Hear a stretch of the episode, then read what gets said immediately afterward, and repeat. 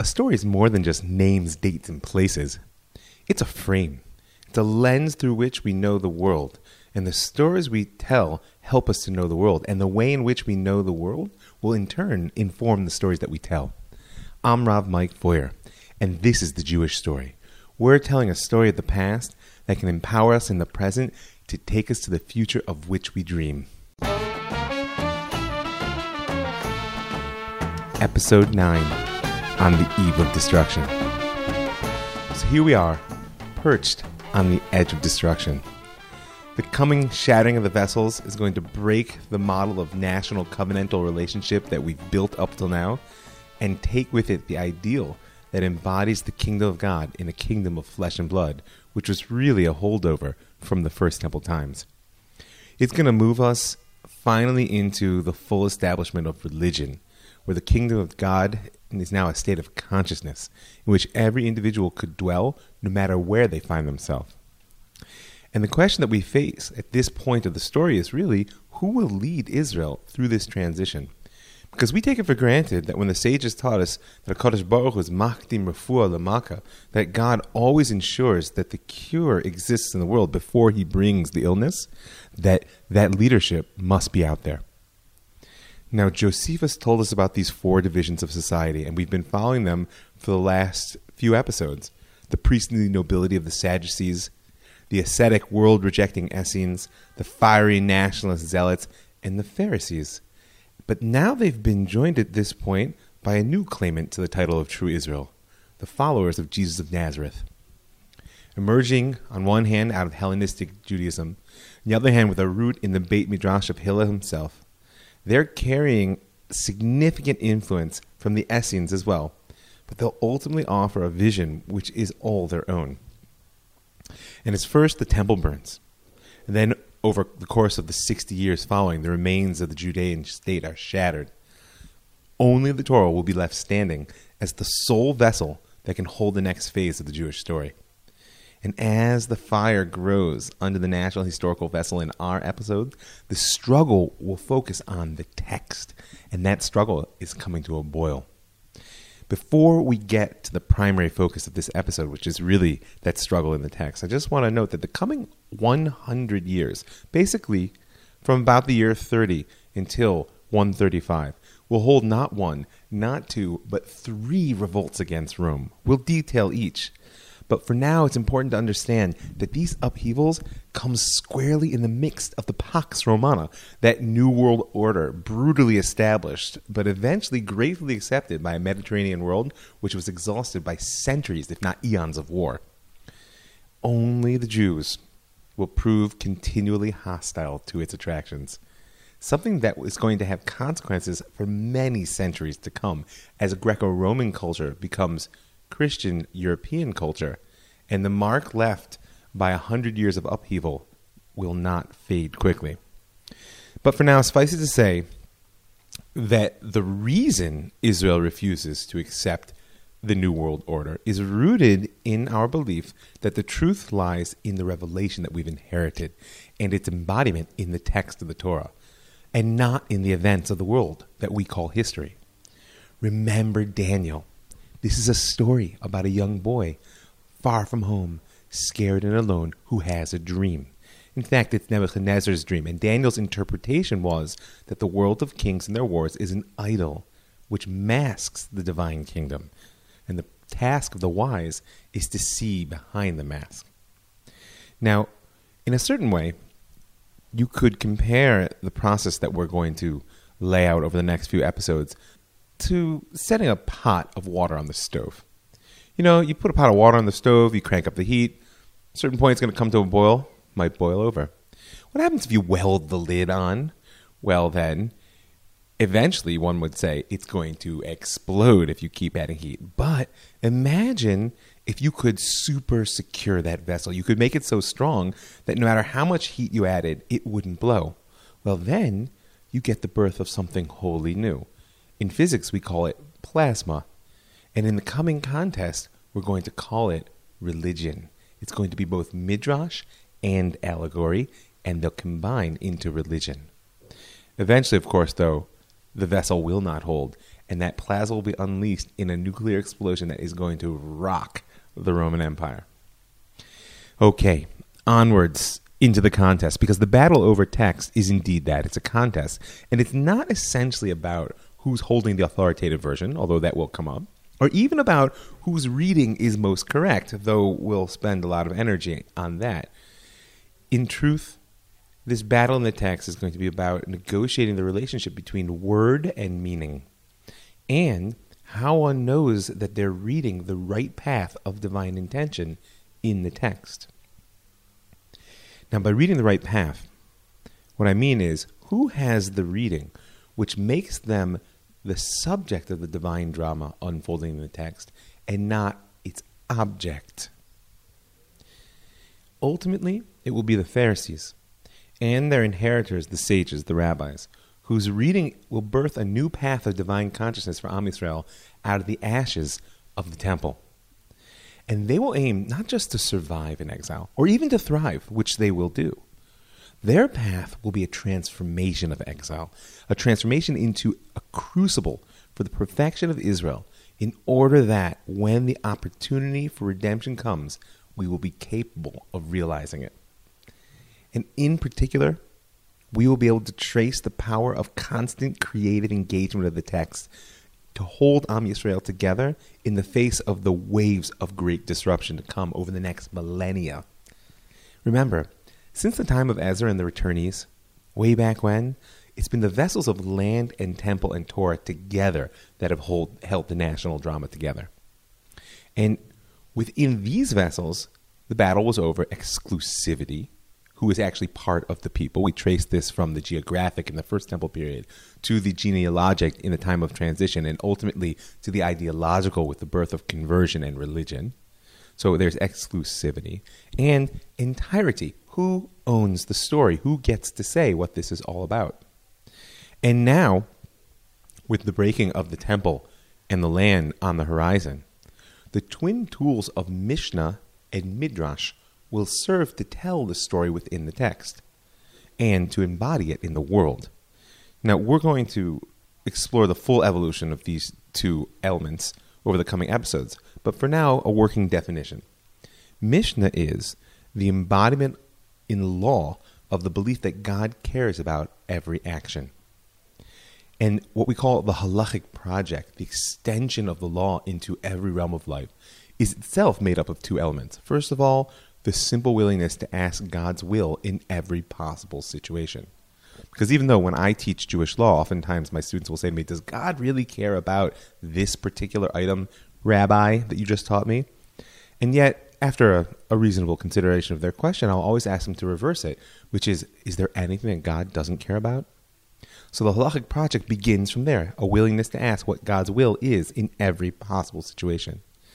Combined with this is the prophetic audacity to believe that the tools of human experience, meaning tradition and engagement of present reality, and the tools of human intellect, that being logic and textual analysis, can actually divine God's will in a way which is revelatory.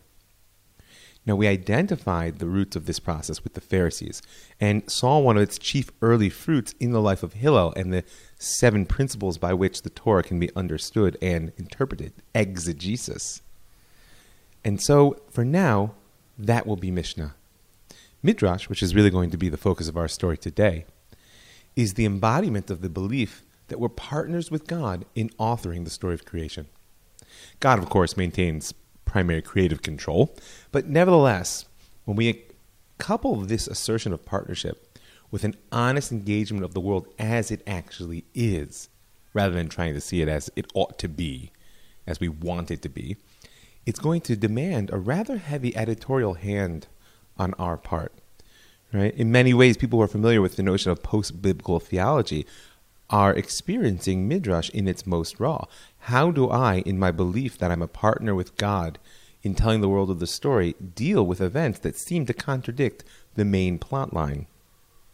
Midrash is the attempt to fuse faith with imagination in the effort to tell a story which can stitch all of reality into one whole. And by the way, in this sense, it's critical to recall that the oneness of God, which Am Yisrael is always striving to realize, is not a matter of physics, unified field theory, n dimensional strings, matter, all that stuff, nor is a matter of metaphysics, the unity of being, even the great chain of being and the Platonic ideals which will make their way into Jewish thought before long. It's a moral unity. It's a unity which teaches us that there is only one will, which flows through all creation.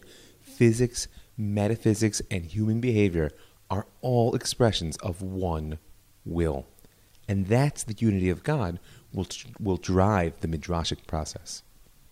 So, in their quest to establish Mishnah and Midrash, law and story, as the templates for the future of Am Yisrael, as the vessels which will hold us in the exile and wherever we go, the sages will also forge another new path. And that's to demand from anyone who wants to be an active part of the story a level of creativity and individual engagement that we have not yet seen. But in return, they will offer a degree of agency and a depth of intimacy with God in the world, which will indicate that exile was not an accidental failure, but rather a failing forward into a greater revelation of the divine will within the world. And thus, the Torah, now seen through the lenses of Mishnah and Midrash, is not just a story about what was, even a revealed epic saga, it becomes a lived reality. In this sense, if you'll excuse a little bit of philosophical language, the Torah is a narrative epistemology. It's a story which creates its readers by teaching them a way of knowing the world in which every action, no matter how seemingly insignificant, embodies essential elements of the story itself and therefore moves it forward. Our actions, our very being, our very way of knowing the world are shaped by the story, and they in turn assist the story in unfolding into the world. And in the coming exile, Israel will find the most intimate presence in the most far flung of places. But we're not there yet. First, we have to talk about how it all falls apart, and the heat is rising. Now, our last marker in the flow of time was the end of Hillel's life, which was approximately 10 of the Common Era. We are now in the time of the rule of the Roman procurators, direct rule of Judea by Rome from 6 of the Common Era, when Herod's son dies, until the destruction of the temple in 70 and well beyond. Now, the prefect actually sat in Caesarea and not in Jerusalem. And let's remember the sense of existential opposition that exists between the two that we mentioned a few episodes ago, right? Caesarea is up, Jerusalem is down. If Jerusalem is up, Caesarea is down. You can't have both, taught the rabbis. The rule of the procurators, by the way, also began with a census for tax purposes. Sounds reasonable, I'm sure, but it sparked the fires of nationalist opposition to Rome to a degree which would ultimately contribute to the whole province going up in flames. Because Judea was small in the eyes of Rome and insignificant in terms of her treasury, but nevertheless, as a border province with the Parthian Empire to the east, sitting directly on the land and coastal routes to Egypt, which is the breadbasket of the empire, control of the Judean province was non negotiable in Rome's eyes, despite its financial insignificance. Now, the best known prefect from this period is, of course, Pontius Pilate, who, according to most historians, was prefect from the years 26 through 36 of the Common Era during the reign of the Emperor Tiberius. It's during this time that the sages began to read the writing on the wall about the imminent destruction of the temple. As the Gemara in Yoma teaches us, Forty years before the destruction, the doors of the temple began to open on their own. It was a part of the morning ceremony that the Levites would come and open the doors of the temple, and to their great consternation, they began to show up in the morning, and the doors are wide open. They all start to yell at each other, Hey, who left the doors open? No, no, no. It turns out when Rebbe Yochanan, that great student of Hillel that we mentioned at the end of the last episode, came to check out the scene, he realized that the doors of the temple had been opening on their own. And he stood up and rebuked them, saying that he knew that the destruction had already been prophesied by Zechariah, the great prophet of the beginning of the Second Temple period, but did they have to lay themselves bare? And of course, this is also the time period of the ministry of Jesus of Nazareth as well. And now perhaps it's time to give my big caveat. I am not a scholar of Christianity. Not from the academic or the traditional perspective. I don't pretend to be. I'm also a believer that people who hold by revealed religions shouldn't throw stones, especially not at each other.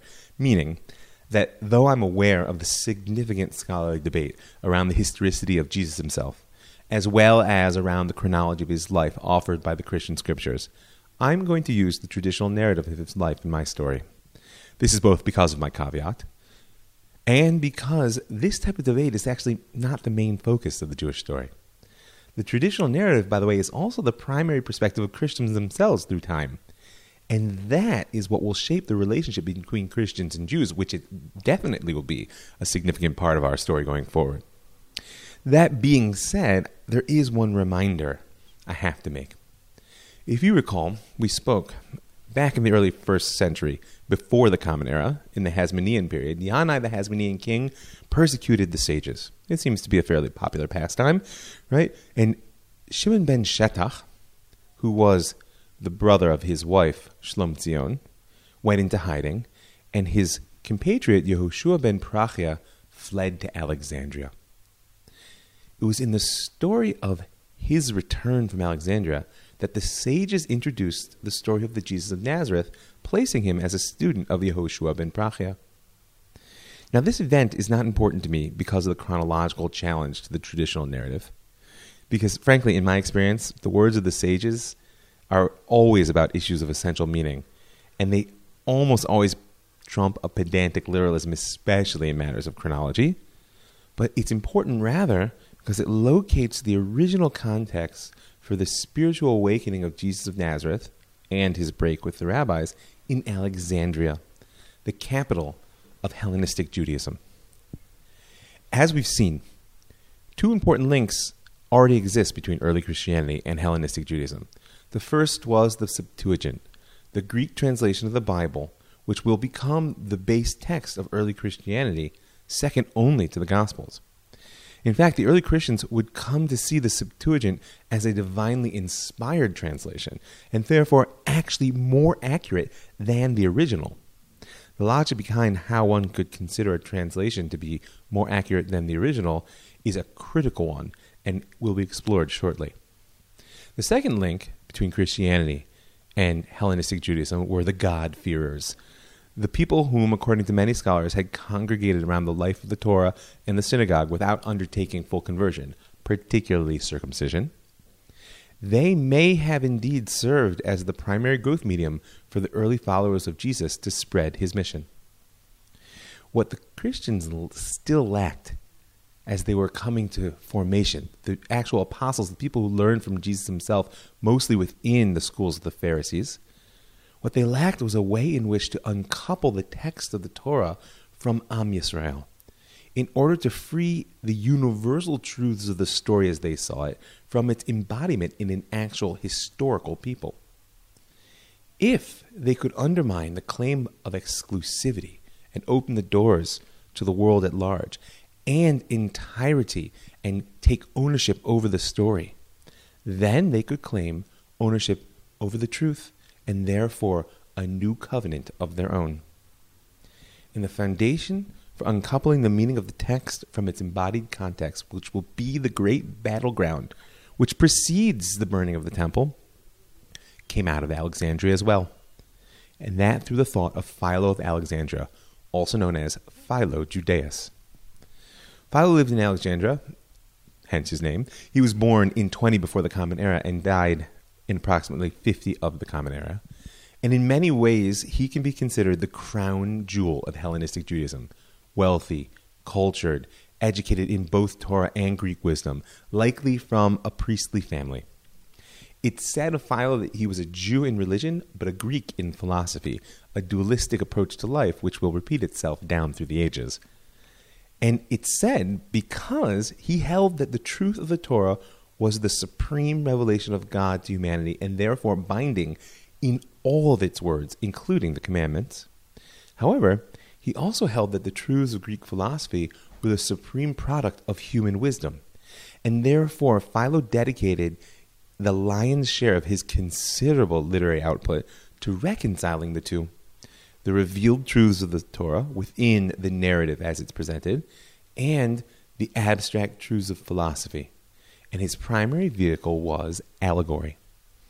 Allegory, in this context, is the explanation of a scriptural passage based on the supposition that its author intended something other than what is literally expressed.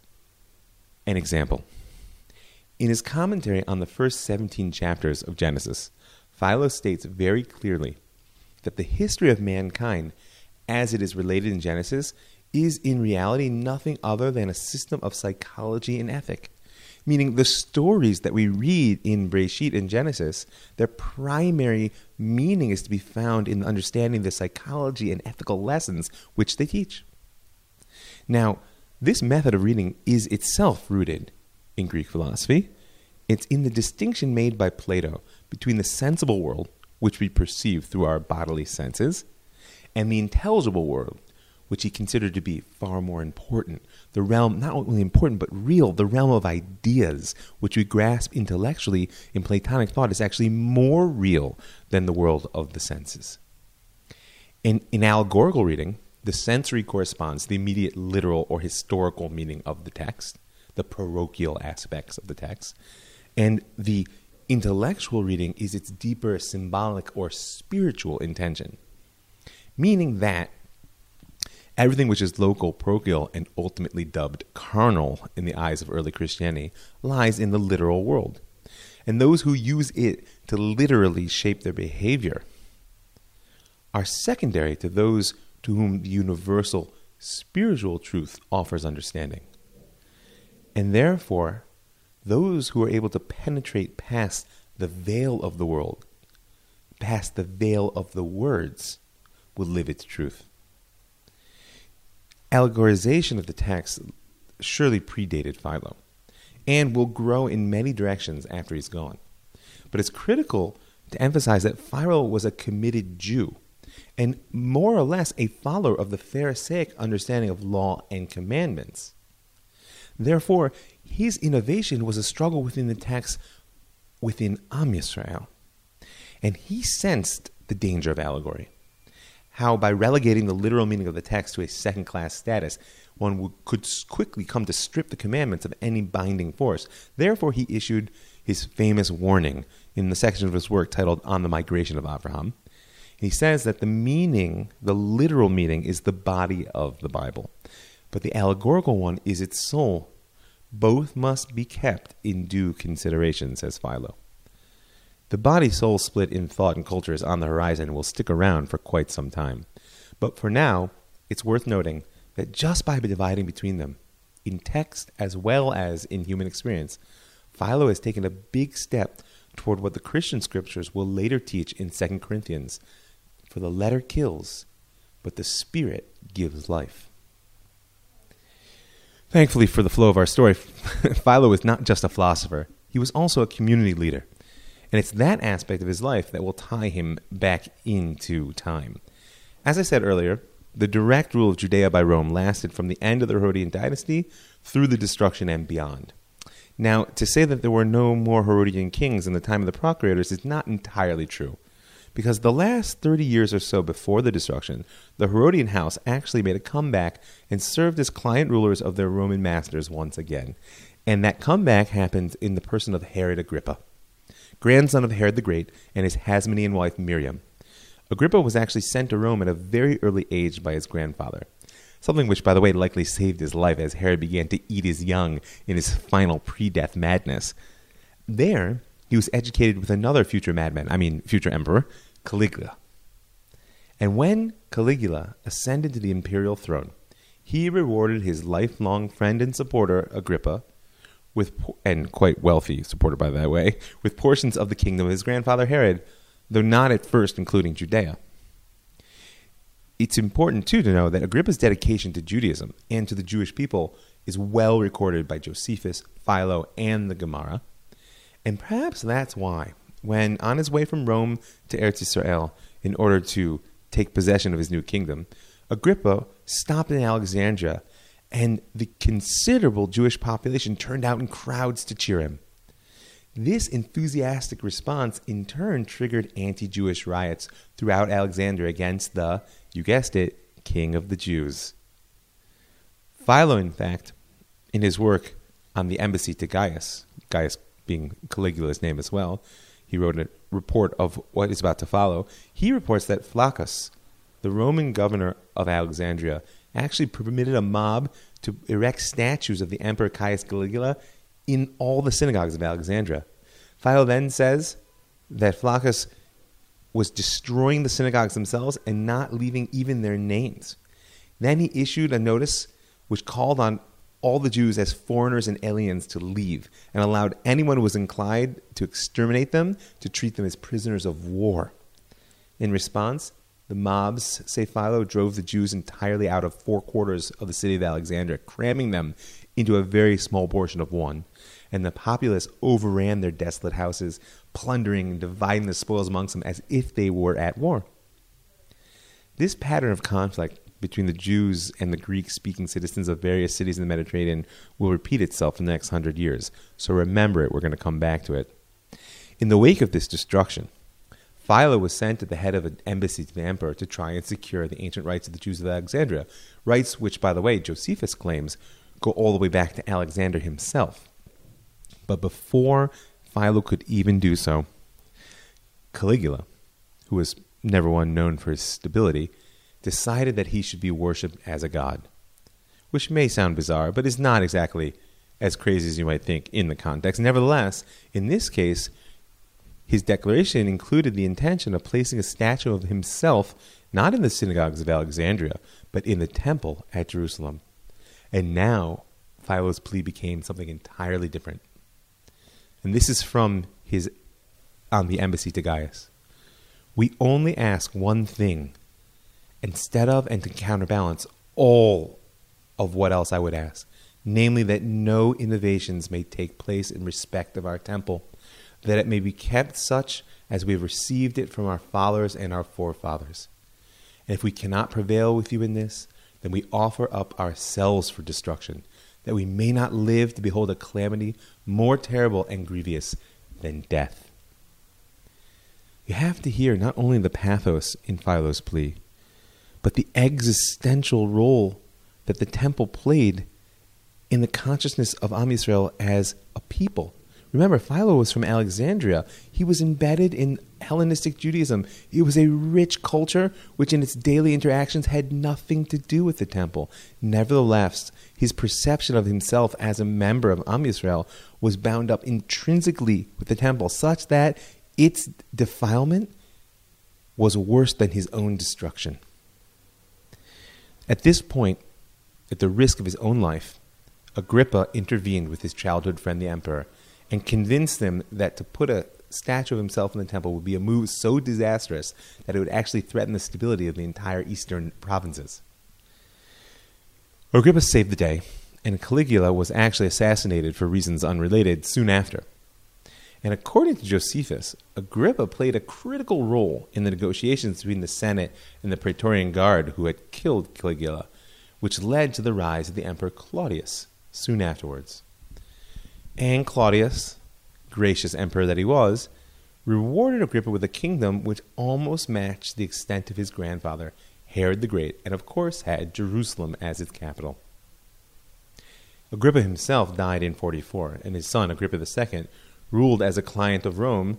He remained king of the Jews until the destruction of Jerusalem in 70. During his reign, a religious revolution truly occurs. It will begin small, but before long, it's going to shake Am Yisrael and the Roman Empire to its core. Because though Jesus of Nazareth was crucified sometime around 34 of the Common Era, for our story, it's Paul who's the key. Because he's the one who will universalize and spiritualize the text in order to take his mission out of the realm of an internal Jewish struggle and into the larger Gentile world. So, born Saul of Tarsus, with the Latin name Paul or Paulos, around approximately 5 of the Common Era. Paul was, by his own account, a Jew and a Pharisee and a student of the school of Rabban Gamliel, grandson of Hillel, who held the title of Nasi at this point in history. In fact, there are some scholars who believe he may be the student of Rabban Gamliel, whom the Gemara in Shabbat refers to as a difficult student that disparaged the teachings of his master. Specifically, Rabban Gamaliel's teaching that in the time to come, it is this world which will achieve a repaired and higher state. Paul also describes himself as so zealous for his Pharisaic upbringing that he was engaged to persecute the sectarian followers of Jesus who had sprung up amongst the Pharisees following his ministry and execution. The transformative event of Paul's life, which really takes him into the crux role in our story, occurred on the road to Damascus, normally dated somewhere between 31 and 36 of the Common Era. He recounts that Jesus of Nazareth appeared to them there in the Spirit and appointed him as an apostle. And after being struck blind for three days and then healed, he got up and got to work. Now, this is the period of what's known as apostolic Christianity, when the nascent church really consisted mostly of Jews who, from within the Pharisaic school and elsewhere as well, led by those who were actually Jesus' disciples in his lifetime. And in one particular event, Paul became their opponent. In order to understand why, we have to see what happened to him. Because the conclusion which Paul drew from his experience on the road to Damascus was going to rocket him into leadership of this new movement. And that conclusion was that the birth of divine Savior as a human being and a Jew, his death and then resurrection as a spiritual and universal being, was meant to be the model for the transcendent of the physical and particular Torah that had been given to the Jews alone. Its transcendence by a spiritual and universal expression which become available to all. Because Paul had become illuminated by a vision that humanity be one under the sign of the one God. And what may strike us as odd, but it's actually perfectly consistent, is that this universalism was predicated on a dualism of the flesh and the spirit.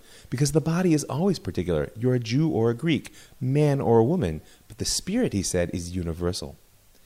It's also predicated on the dualism of the Torah itself. It's composed of outer material signs and words and inner spiritual significance. Right? And this is the origin of the Pauline teaching I mentioned before that the letter kills, but the spirit gives life. It also shows Paul as a partner in the culture of Hellenistic Judaism that we mentioned in the person of Philo. In fact, there are some scholars who say that it's Paul and not Philo who is actually the most famous product of Hellenistic Judaism. But either way, Paul will employ the powerful tool of allegory, but refuse to maintain the stance of Philo that both body and soul text and meaning are required. Because he sought to universalize the text by cutting its anchor in time, place, and people and uncoupling it from its embodiment within the historical evolution of the people of Israel.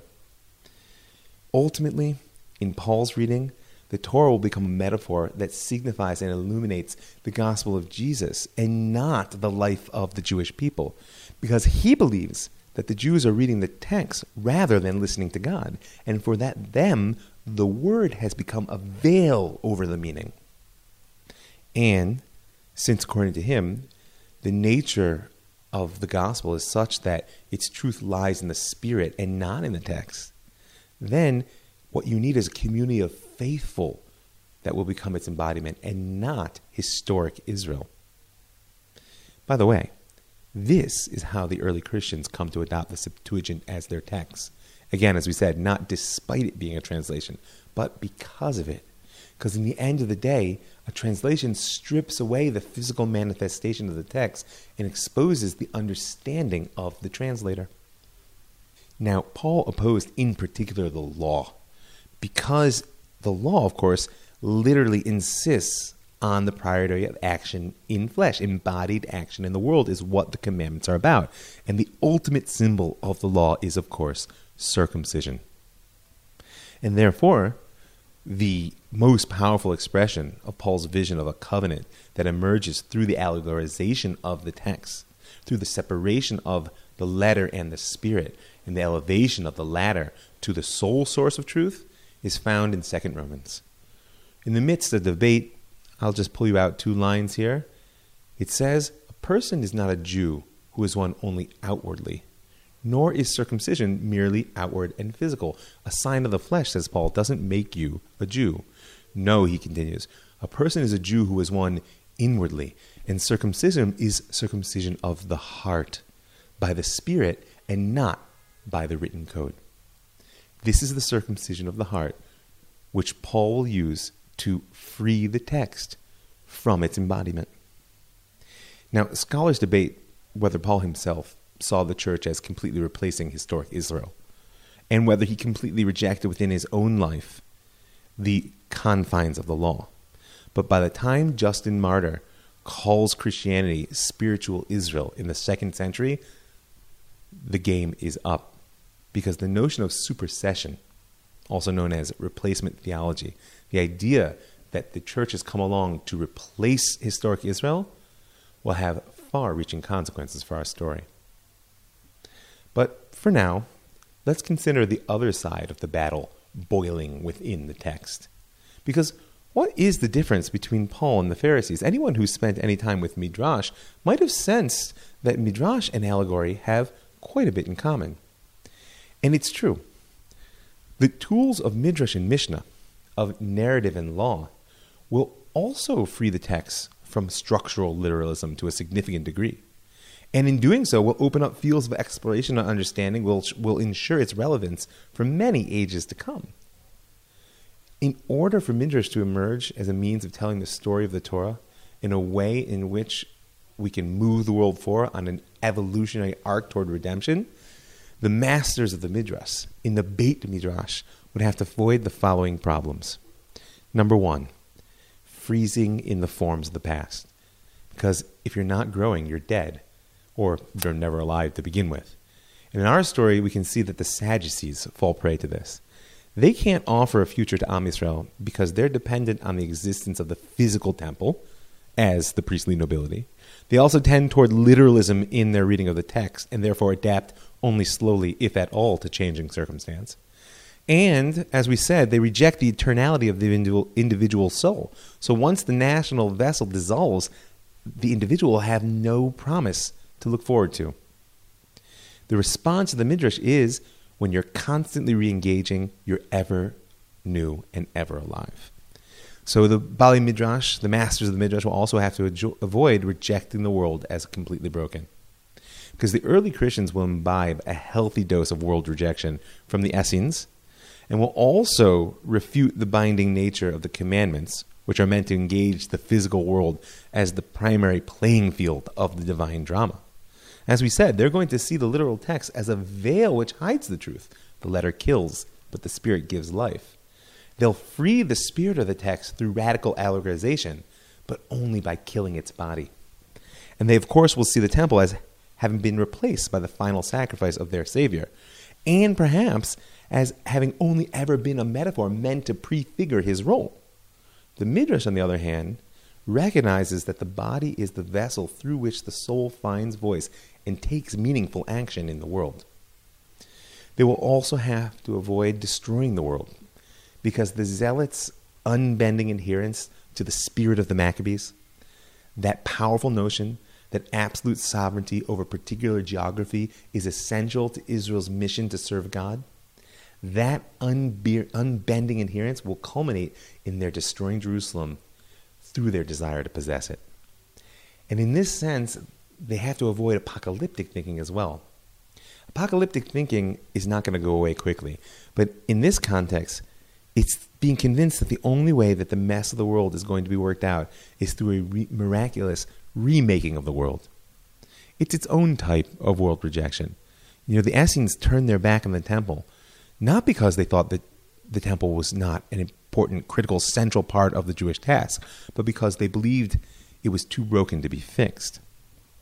Now, a full discussion of the Essenes, I decided, is outside of the scope of our story, but it's important to note in our battle over the text that they add an important element. That's called Pesher. They're Pesher documents written on a number of the prophets. And Pesher is a means of interpretation which will apply the text to the author's own historical context, which is assumed to be the end of days. I want you to stick that in the back of your pocket and wait for another episode or two till we come to Rebbe Akiva. So, here are all the things that the Midrash had to avoid, but what exactly does the Midrash do? Right? Oh, last point was that you don't need to destroy the world in order to remake it. So, what does the Midrash do? Number one, the Midrash recognizes that the body is the vessel which allows the soul relationship to God. Circumcision of the flesh is what allows for circumcision of the heart. Remember, the image of circumcising the heart comes from the prophets. It's not a foreign import, but it is a product which emerges at a stage of relationship. In text, the sages will teach Ein Mikra Yotze Midei Pshuto, that we never uncouple ourselves from the simple meaning of the text. Now, in the postmodern era, to even speak about simple meaning might make you cringe. Nevertheless, without falling into the trap of literalism, this means that text is a point of contact and an anchor in the search for a truth which ultimately meaning will reside in the reader's encounter with the text. Meaning can never completely leave the text. That's the, that's the idea of ein mikra yotze midei pshuto. Because it is, then you become self referential, and then, of course, you fall into relativism in your thought. You know, along with Midrash, of course, we've mentioned Mishnah, which is going to get a greater place in our discussion post destruction. But it but is critical note that the place in which the Jews continue to listen to the voice of God instead of simply le- reading the words of the text is actually in the extension of the oral law. We're seeking God's will in every situation, not as an adherence to the communication of the past, but as an ongoing revelation. And the text will also be a story into which Am Yisrael will progressively move deeper and deeper as the outer realities of the world become increasingly difficult to navigate and reconcile with our understanding of the divine will. So we have the body and we have text, and finally we have temple. The perspective of Midrash on the temple is that it's broken, as is the world. But that's okay, because our mission is tikkun olam, fixing the world. The very brokenness of the world is what allows us to be partners in creation. And the temple will not be built, rebuilt, until it becomes the physical manifestation of Am Yisrael's ability to connect a united world to heaven. Right? The connection of heaven and earth can't simply happen through specific geography. It has to be a universal phenomenon. In that sense, should absorb Rav Kook's perspective, who points out that in the first temple period, the klal, the general vessel of Am Yisrael, was on a very high level kings, prophets, the temple, and yet the individuals were worshiping idols and killing each other in the streets. The prat was weak. In the second temple period, where we're at its height right now, the individuals were giants. We have Hillel and the masters of the Midrash, and yet we'll see before too long that the social fabric could not hold them together. The temple was destroyed for causeless hatred. The klal, the general, was lacking. The third temple will be an expression of the ultimate redemptive power to reconcile crop. The third temple will be an expression of the ultimate redemptive power to reconcile prat and klal, to reconcile the particular and the universal. You know, this process orientation, the healing of broken world through law and story, through Mishnah and Midrash, is what will dr- drive the decisions of the sages straight through the destruction. So, for the last few minutes, let's get back to our boiling pot. In the year 50 of the Common Era, the Council of Jerusalem occurs, or also known as the Apostolic Council, held, of course, in Jerusalem, and accounts of it are found in Acts of the Apostles in chapter 15. The core issue was a dispute between those who believed that in order to enter the new church coalescing around the apostles, one must observe the Torah, and on the other side was Paul, who believed in no such thing. And it was in this moment, as his opponents cited the defect of his authority that he came into his own. Because they said that their apostleship of say Peter and James was from actually directly from Jesus whereas Paul's was through a vision. He said no yours was from Jesus in the flesh. It's a human teaching of a human teacher. My revelation said Paul was that of a savior in the spirit. And Paul carried the day resulting in what's known as the apostolic decree which in a sense made the seven Noahide laws the requirement for entrance into what was rapidly becoming a new covenant.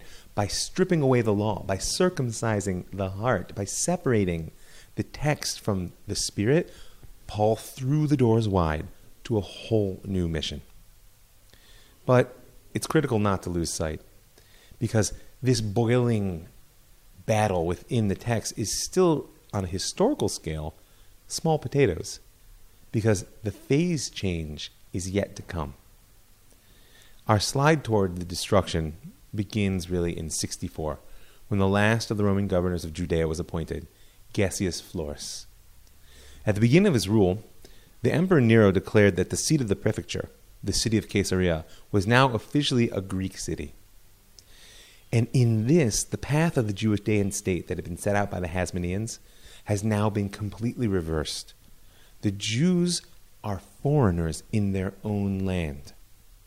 And almost immediately, the Greeks sought to assert their primacy by publicly sacrificing to idols directly outside the main synagogue of Caesarea.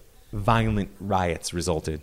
And this in turn made tax collection in Judea, which was difficult at the best of times, all but impossible. Now, the prefect, Florus, decided to use the time tested tactic of Roman rule. You goad the local population into open opposition. You use legions to restore order. You enrich yourself from the plunder. Rinse, repeat, rinse, repeat. the people's appeal to the Syrian legate about Florus's brutality fell on completely deaf ears. As far as they were concerned, the Judeans were a stiff necked people and deserved what was happening to them. And so King Agrippa II traveled to Rome to seek the emperor's direct intervention. But when he left the city, the situation spiraled out of control. According to Josephus, the people resolved never to pay taxes to Rome again. They broke into the offices of those who held documents of debt and burned them. The priests in the temple ceased the daily sacrifice in honor of Caesar, which itself was tantamount to a declaration of rebellion. And even when Agrippa returned, he was unable to stem the tide of war despite significant elements of the Pharisaic and priestly leadership who joined him in begging the people to stop before it was too late. The city quickly split into warring factions. The upper city fought the lower city, the lower city fought the upper city. Both of them fought the Temple Mount. The Roman troops garrisoned in the Antonia fortress and at Herod's palace were enticed to come out with promises of safe passage, but were slaughtered when they let down their guard.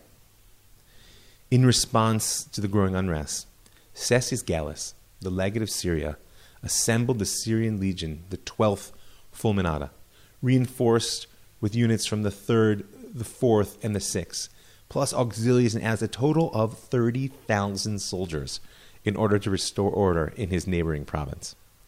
And the legions began to slaughter their way southward.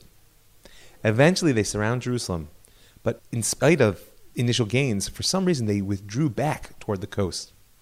Here, in the valley of Beit Horon, they were ambushed and defeated by the Judeans, a result which shocked the entire Roman Empire's leadership. In fact, the defeat of the Romans at Beit Horon is considered to be one of the worst military defeats of the Roman Empire by a rebel province throughout its history. Some 6,000 Roman troops were killed, many more wounded. The 12th Legion actually lost its standard as Gallus abandoned his troops and fled quickly to Syria. Now the die was cast. The cautious wisdom shared by Hillel and Herod that Rome was here to stay and the promise that those who recognize it will be those who survive has been tossed aside. The spirit of the Maccabees is blowing through the land, driven to almost hurricane force by apocalyptic reading of texts and the desperate hope that salvation is at hand. But unfortunately, this wind is the wind that will carry the ships of Vespasian and his legions from Rome to Judea. And it will fan the flames of fratricide, which will cause Jerusalem to burn before the Romans ever breach her walls. I just want to thank a few people. You know, there are 27 individuals who keep this material free, available, and syndicated out there. And if you want to join them in supporting the project, you can go to Patreon, P A T R E O N dot com, and find my page, Mike Feuer, and you can support the project there.